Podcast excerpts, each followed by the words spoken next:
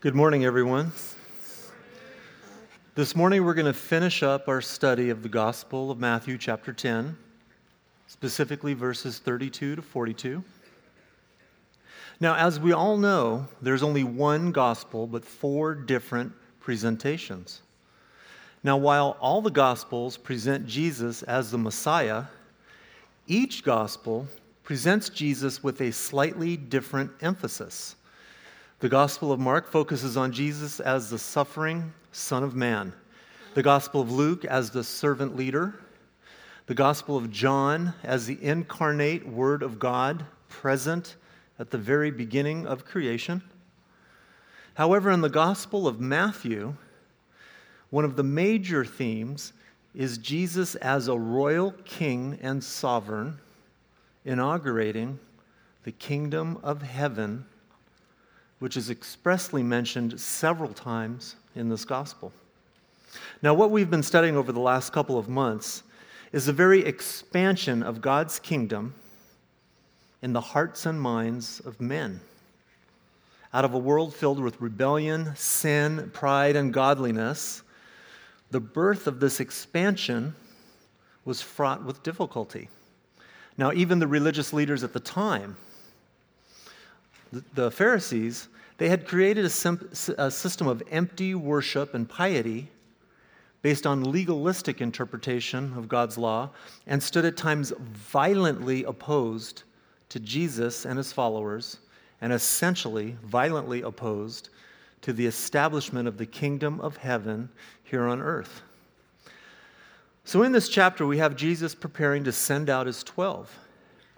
And he had given them specific instructions, instructions that they were to avoid the Samaritans and not go to the Gentiles, but to specifically go to the lost sheep of Israel. Now, they were charged with both authority and the responsibility to drive out evil spirits, heal every disease, cleanse those with leprosy, and even raise the dead. Can you imagine that happening in your lifetime? Even raise the dead.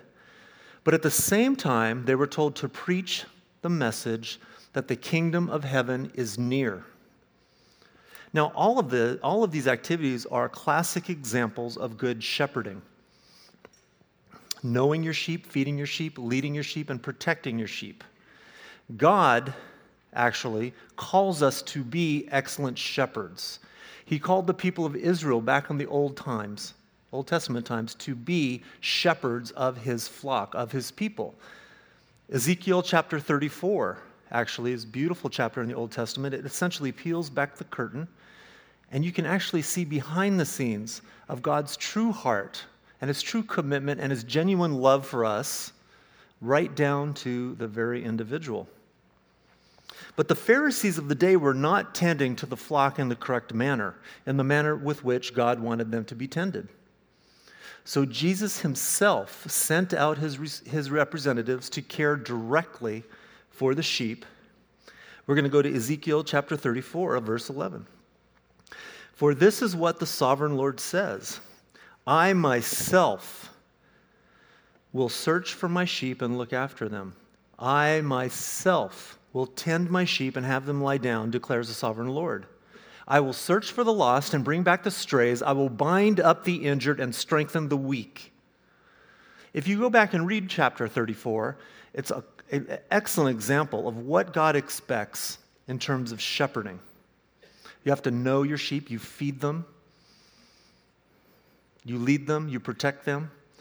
And at the time, God was saying that since those charged with that responsibility were failing, that he himself would go forth and shepherd his flock. That's essentially what Jesus is now doing in sending out the twelve. So this kingdom, the kingdom of heaven, being ushered in by Jesus himself, represented a new understanding, a new interpretation of God's kingdom, one that is now being born in the hearts and minds of men. Now, we have previously studied in the Sermon on the Mount, also in this gospel, some of the most beautiful teachings of Jesus in the entire New Testament. And these teachings emphasized God's desire for our very heart, not our empty religion. And now we begin to see this in practice. Heavenly citizenship requires a complete shift of one's worldview. We are all called to disavow the things of the world and embrace all the things of God. First John chapter two. Do not love the world or anything in the world. If anyone loves the world, love for the Father is not in them. For everything in the world, the lust of the flesh, the lust of the eyes, and the pride of life comes not from the Father, but from the world. The world and its desires pass away, but whoever does the will of God lives forever. Now, dual citizenship has never been an option, right? We are either a citizen of the world or a citizen of God's heavenly kingdom. We are either a slave to sin or a slave to righteousness, but we must make a decision. And so often, we Christians consider ourselves actually as having a foot in both worlds, don't we? Rather than having two feet in one world. Now, people of the world have both their feet firmly planted in the world. And so often what we do is we'll shift our balance left to right, depending on what we feel the circumstances are. We exercise our worldly citizenship, so we think, at the detriment of our heavenly citizenship. Luke sixteen, no one can serve two masters. Either you will hate the one and love the other, or you will be devoted to the one and despise the other. You cannot serve both God and mammon. We cannot serve both the worldly kingdom and God's heavenly kingdom.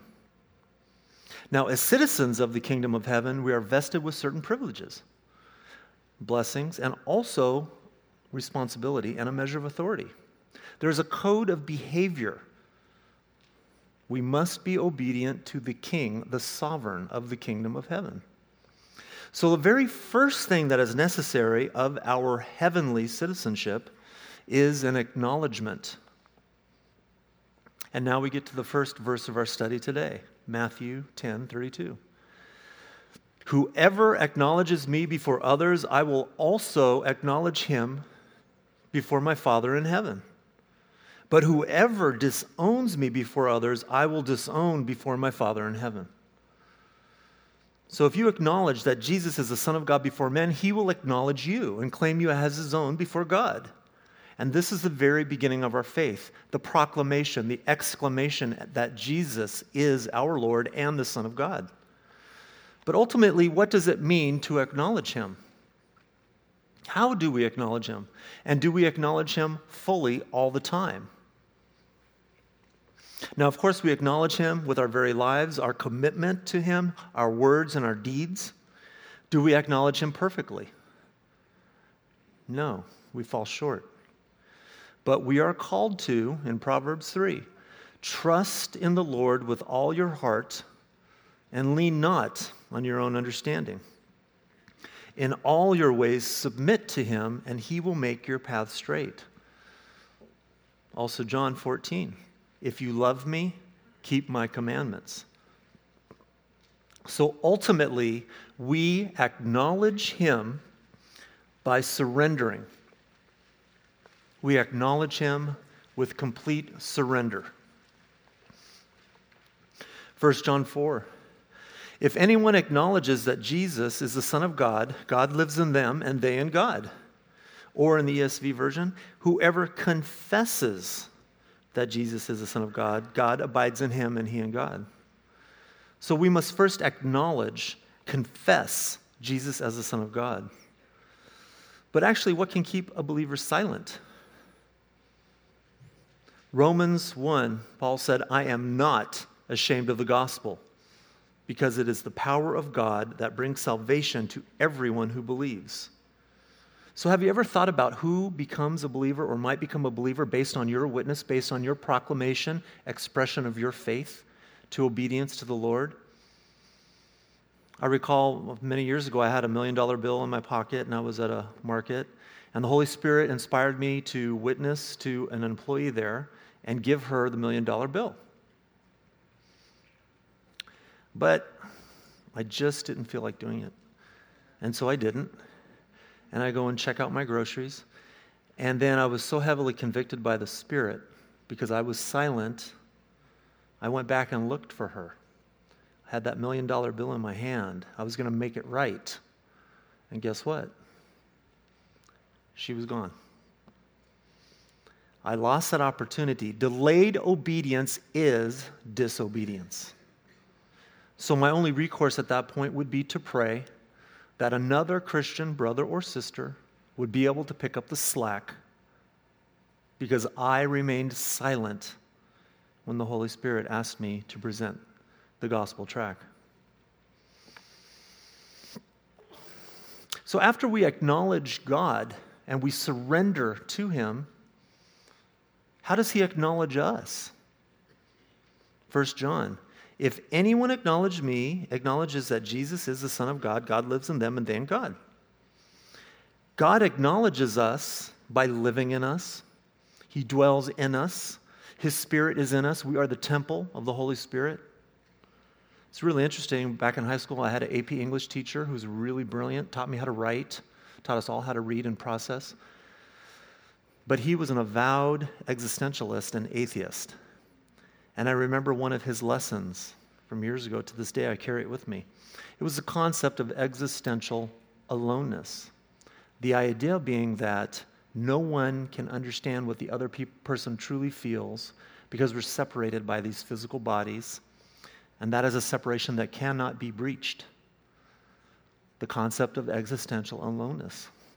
Now, we as Christians know when the Holy Spirit is close and near, He's not next to you. He's inside of you, right? He feels and knows everything of what you're thinking and how you feel. There is no such thing as aloneness. When you're walking out there in the world, you are never alone. Physically, you may be alone with others or not with others, but with God, you are never alone. He acknowledges us by making us part of His heavenly kingdom, part of His family. But the key here is that He intercedes for us. Hebrews seven. Therefore, He is able to save completely those who come to God through Him, because He always lives to intercede for them. Romans eight. Who then is the one who condemns? No one.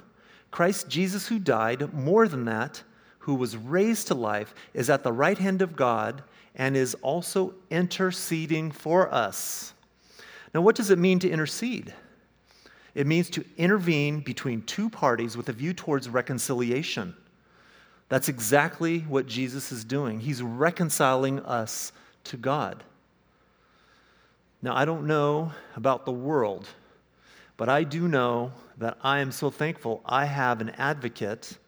I have somebody who is seeking to intercede between me and God, and I think all of us should rest in confidence and be joyful that we have such an intercessor. Jesus acknowledges us by interceding for us. We acknowledge God by surrendering to Him. There is an exchange: surrender, intercession.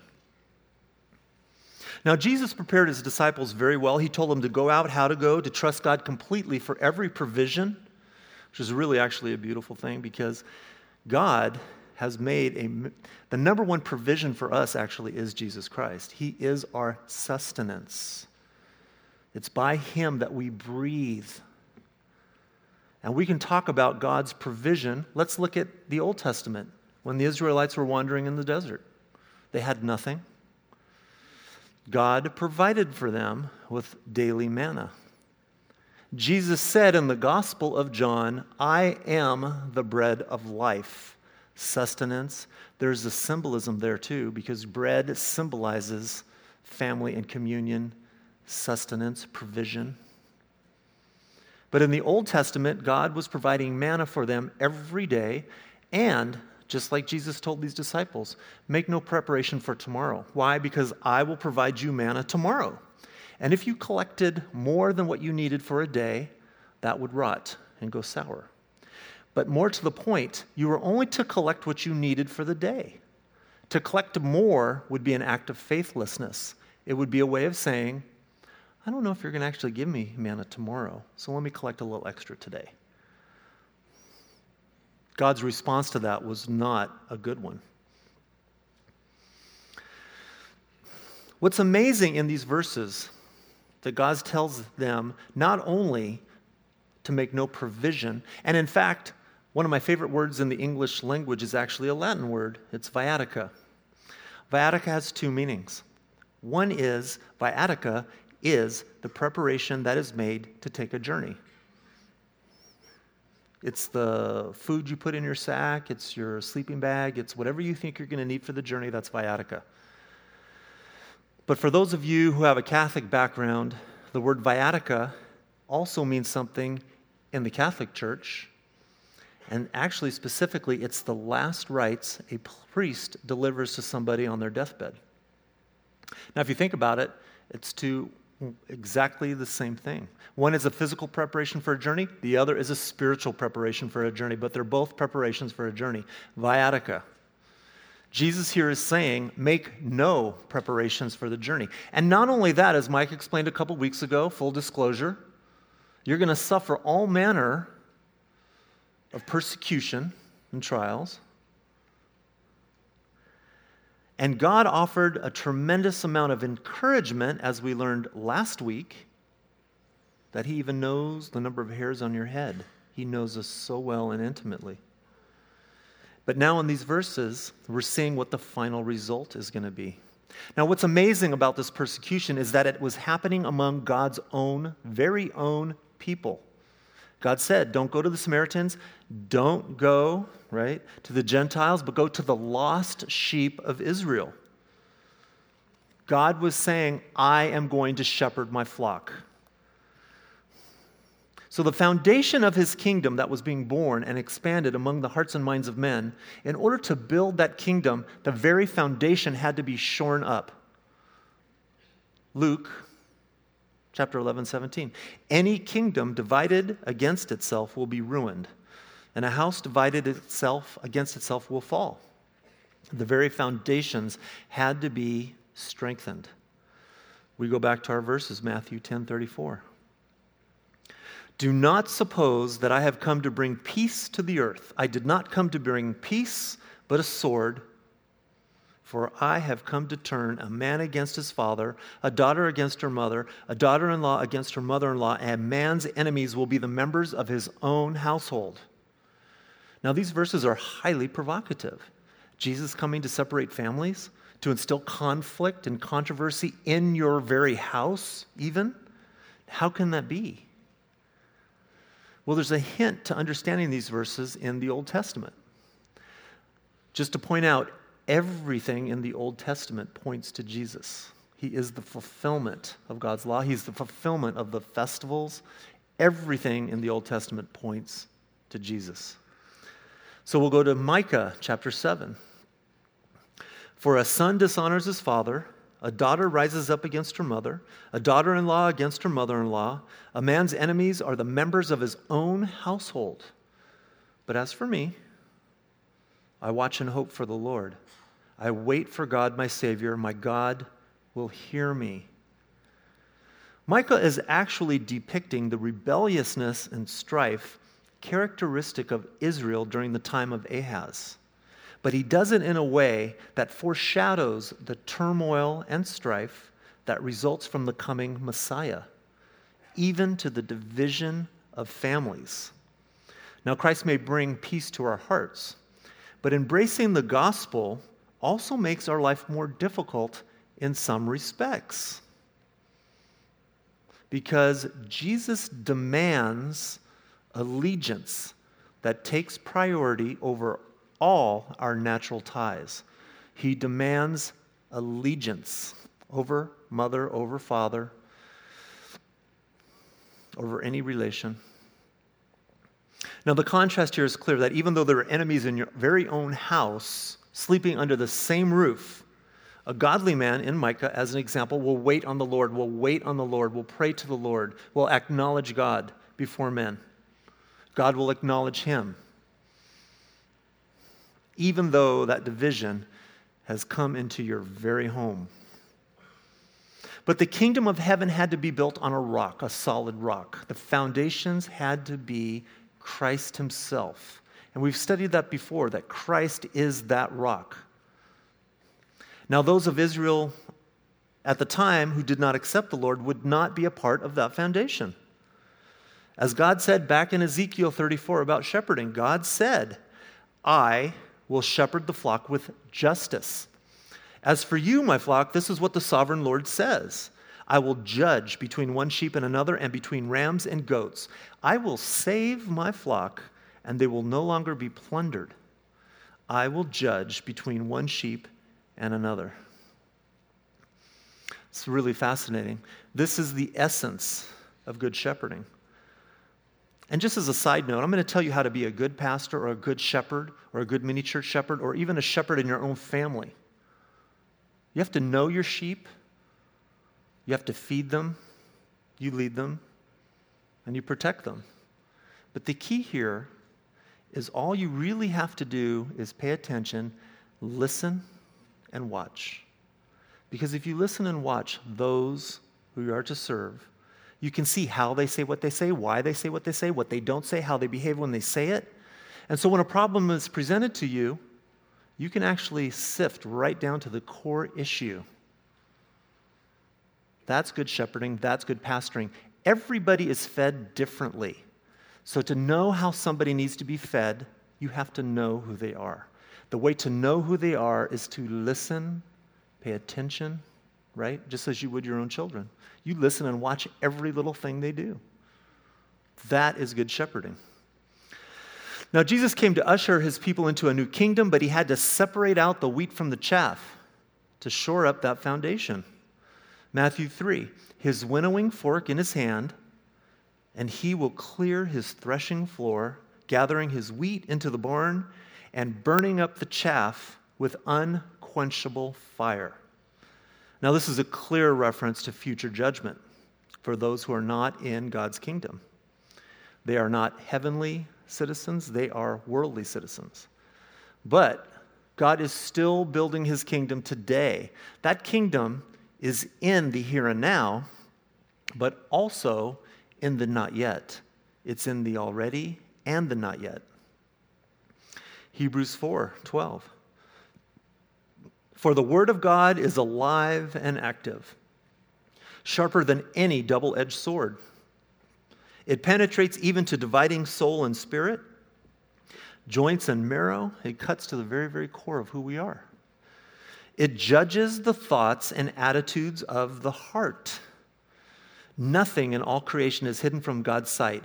Everything is uncovered and laid bare before the eyes of him to whom we must give account. Now, my response to those verses is hallelujah, praise God, because I want him to know me better than I can even know myself. I am so thankful that his knowledge of me is not contingent upon my confession. Just because you are confessing to the Lord doesn't mean your understanding of yourself is comprehensive. God knows the truth. Now, the process of sanctification is clear. We want to become more and more like Jesus, so that when you see me as an example, you see me less and less. You see Christ more and more. That's really the goal of sanctification.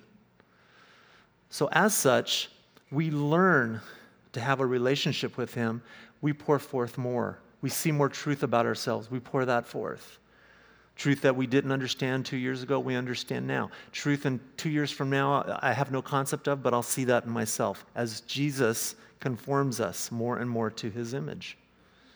But that is how God is so just. He knows the truth about us. It's not contingent upon what we know.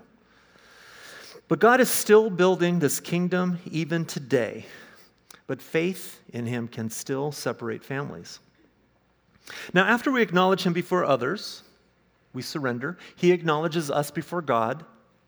He intercedes. What's next? Matthew six thirty-three. Seek first his kingdom and his righteousness. Or to put it another way, Matthew ten thirty-seven, back to our verses. Anyone who loves their father or mother more than me is not worthy of me.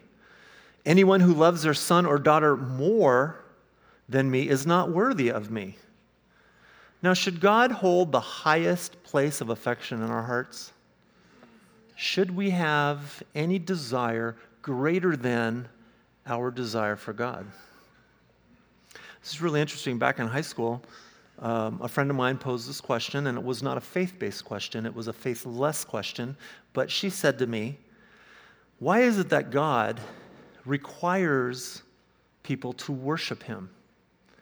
The presumption being that he's capricious and vain and just needs people to worship him. That's a faithless way to frame the question. But really, the answer is both simple and very beautiful. Actually, it goes to the true nature, the true core of the gospel itself. The gospel is the presence of God. Jesus, God, loves us so much. He wants us to have the highest aspiration, the highest affection possible, the very highest. Just as you, of those of you who have children, do you want them to aim to be second best, third best, aim for fourth best, tenth best in a subject or a endeavor? No. You always want them to have the highest affection, the highest goal. God wants that for us as his children. So that begs the question, hmm, what's the absolute highest and best aspiration I could have? What's the highest and best love? It's God himself. God is the gospel. He is our provision. So what's interesting, people always say, well, you know, in heaven, what's that going to be like? Are we going to work? Are we going to recognize each other? Uh, will I still be bald in heaven? And um, bottom line is, Scripture is very clear. No one has conceived of what God has in store for us. So I'm telling you now, if you've thought it, that's not what it is, okay? And I actually am good with that. I don't need to have all the answers. I just want to know what God wants me to know. I'm good with it. I'm just totally good with it. It's the same thing in prayer life. I don't want to waste my time praying and striving for something and praying and praying and praying about it, right? If God does not have that set aside for me. So the whole point of our relationship with Christ is to learn to listen to even a faint whisper, right? I would rather much do that than be disciplined down the road or waste ten years praying for something that was never mine to receive. It's all about being in relationship with Christ. And that's why the prayers of a faithful man carry so much weight, as Scripture says. A faithful man and woman learns to want what God wants. You know, and so it's really a beautiful thing. So to have any love higher than your love for God is to diminish him in your heart. If he's diminished in your, in your heart, the world begins to seep in, and your heavenly citizenship is also diminished. Now, just a few days ago, there's a well-known woman, a young woman in her twenties. She's a pop star. Everybody knows her. Um, she said in an interview that at the age of fourteen, she made certain series of confessions about lifestyle choices and other activities to her mother, who was a Christian woman. And she made these confessions when she was fourteen. And now as a young adult, in the interview she said, it was so hard for her to understand. She didn't want me to be judged, and she didn't want me to go to hell, but she believes in me more than she believes in any God.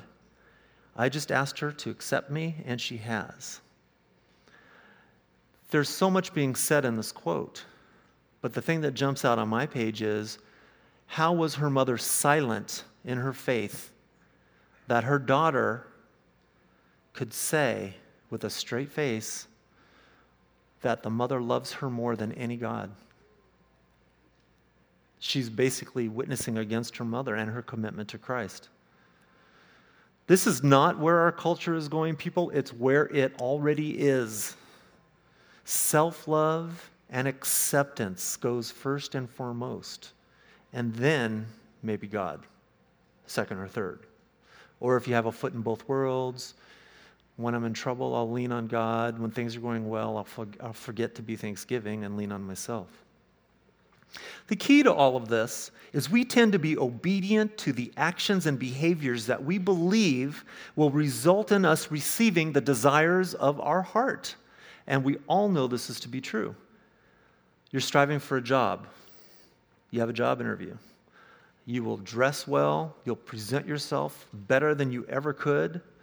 You believe that being obedient to that, to that standard, will help you achieve your heart's desire. Same thing when you're wooing or courting somebody, a potential spouse. Typically, you will be very careful in how you behave, what you say, what you do, what you don't do. And you'll do that in such a way to improve your chances of attracting that spouse. Now, Jesus knew this. That's why he said in Matthew ten thirty-eight, whoever does not take up their cross and follow me is not worthy of me. Whoever does not take up their cross and follow me. This is really interesting. So what is the cross that we are to take up? Now, many people consider that to be a trial or a burden, and we hear it all the time. People express a challenge in their own lives, and usually a long challenge. And they sigh and go, that's just my cross to bear. And we've all heard people say that. I'm telling you this morning, that is not your cross to bear. The cross is neither a trial nor a hardship, but rather total surrender of ourselves to God. We must be willing to die to ourselves and even to this very life. Now, what's the most often the greatest hindrance to full commitment to Jesus? What's the, often the number one reason? Yes, that's exactly right. Love of oneself. Galatians five. Those who belong to Christ Jesus have crucified the flesh with its passions and desires. Since we live by the Spirit, let us keep step with the Spirit. What, what is being said here?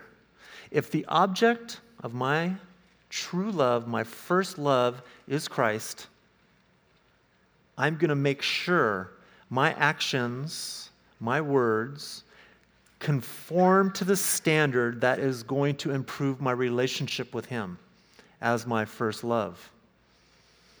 Our daily lives either confess and affirm Him or they deny Him. And without a complete surrender to the Lord, we are living on the margins in a religious way, and not in the way that God desires. Now, what's interesting about surrender, many, not all, some people have a little hidden idol in their heart that is not given over to God, a little kernel of reservation. We save that sometimes for ourselves. It's an area where you are not completely surrendered. Many of us have ongoing struggles. I'm here to encourage you to recognize any struggle is an area that you have not fully surrendered. God is conforming us more and more to be like Jesus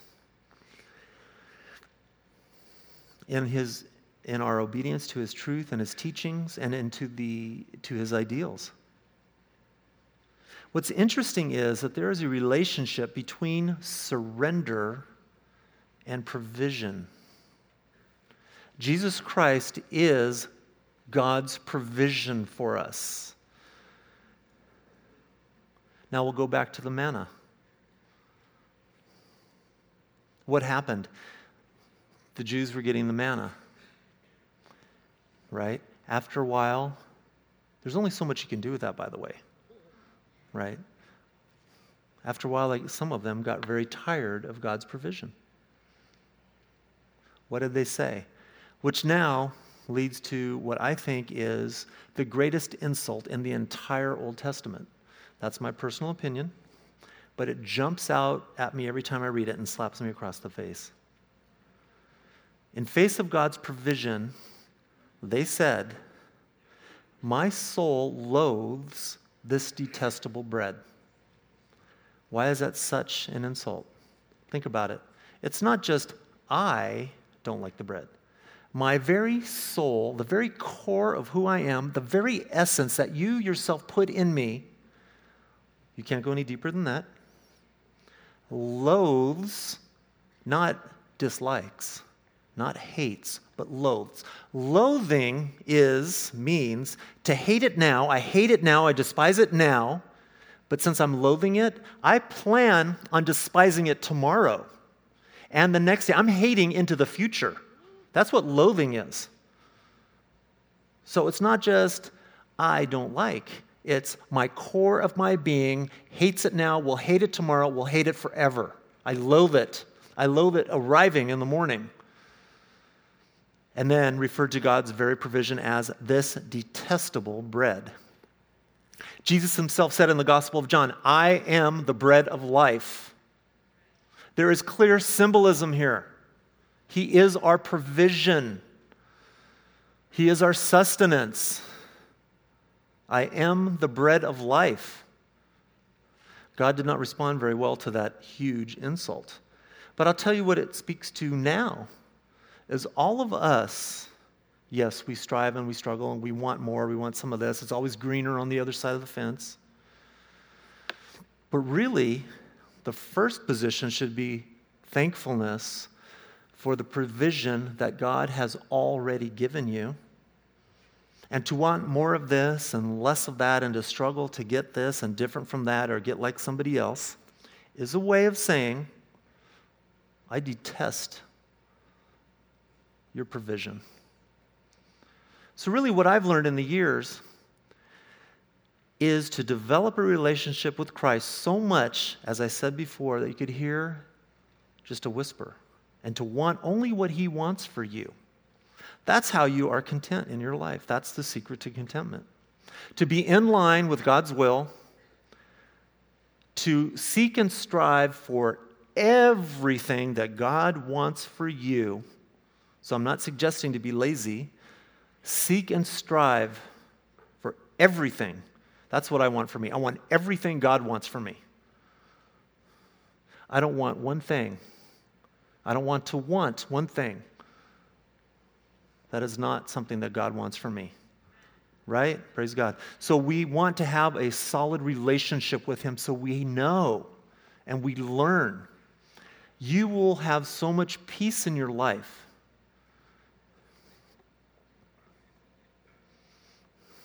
Jesus is the bread of life.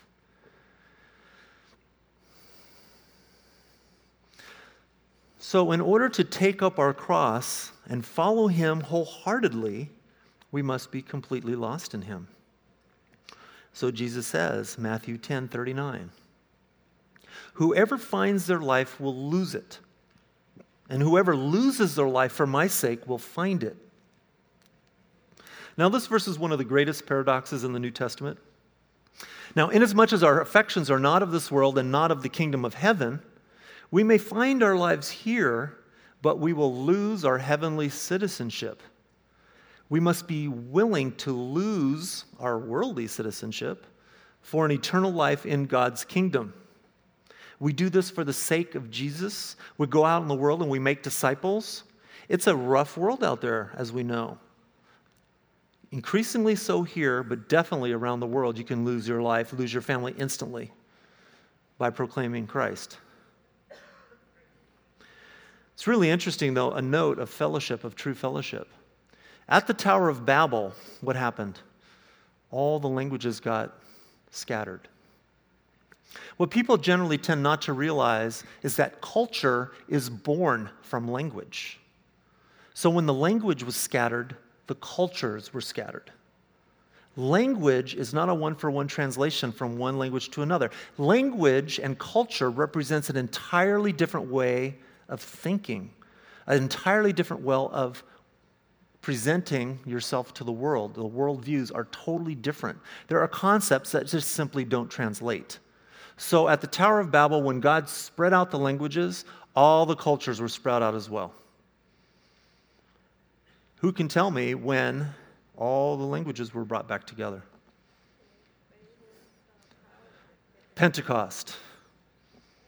God gave us a new spiritual language where you could hear someone speaking in their own tongue and you understood what they were saying. Gave us a new spiritual language through the Holy Spirit. So it follows suit that when that occurred, guess what was born? A new Christian culture. So I'm here to tell you, I've traveled all over the place. I've lived in Middle East, Europe, Africa, everywhere. I could go into a Christian, Bible-believing church, not being able to speak a word of the native language, but guess what? I knew that I was home. Just as you, yes, just as when you walk in the doors of Hope Chapel, you know, you know you're home. So when we say we're a family, it's the truth. It's not just a label that we apply. We are truly a family to our very core. And we are also blood relation, believe it or not. Jesus Christ, we're reconciled through his blood. We are all blood relation now. So when you're called brother and sister, it's not just a label. It's a reflection of the core, the essence of who we are in Christ, united by his blood. But Jesus knew that going out in the world, especially in times that were uh, difficult and there was persecution and all manner of trials and problems, hospitality among the believers would be key. Matthew ten forty, anyone who welcomes you welcomes me, and anyone who welcomes me welcomes one who sent me. We exercise the community of faith by welcoming those who are doing his work. Matthew ten forty-one, whoever welcomes a prophet as a prophet will receive a prophet's reward, and whoever welcomes a righteous person as a righteous person will receive a righteous person's reward. This is really amazing and beautiful. What is a prophet's reward? We go back to the Old Testament to understand. So I've encouraged you to read Ezekiel chapter thirty-four, which is all about shepherding. And now I'm encouraging you after today to go home and read First Kings chapter seventeen. This is Elijah, God's prophet. There was a drought in the land. There was no rain, and Elijah's out in the middle of nowhere. So God says, you will drink from the brook, while the brook was still there, and I have directed the ravens to supply you with food there. Can you imagine? The ravens brought him bread and meat in the morning and bread and meat in the evening, and he drank from the brook. Now that's provision, right? That's actually better than Amazon Prime. Because Amazon Prime, you have to wait twenty-four hours, right? That's actually the first home delivery service in the Old Testament. But can you imagine the very ravens bringing you God's provision? So this is really interesting. After a time, because of the drought, the brook dried up. God told Elijah to go into such and such a town. You'll find a widow there. She has a son. So Elijah went into the town and asked the widow, please give me some bread and water. What's really beautiful about this is that widow and her son, she had, all she had left was a handful of flour and a little bit of oil in her jug. And she said, I'm getting ready to go home to essentially make our last meal and die. That's how tough the situation was. But she did what Elijah asked. She welcomed him. She used her last resources to feed him and give him water. She welcomed God's prophet. So let's look at what happened.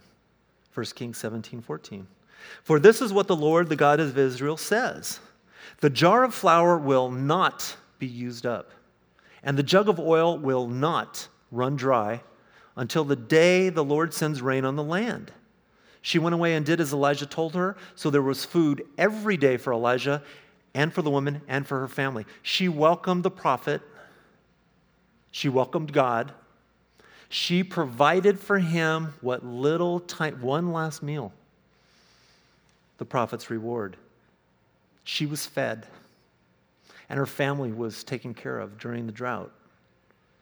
That's a prophet's reward. But then it goes a step further. Sure enough, after some time, the son falls ill and dies. But Elijah was in her house, and he prayed to God three times to resurrect her son. And what do you think happened? He was resurrected. Now that's truly a prophet's reward.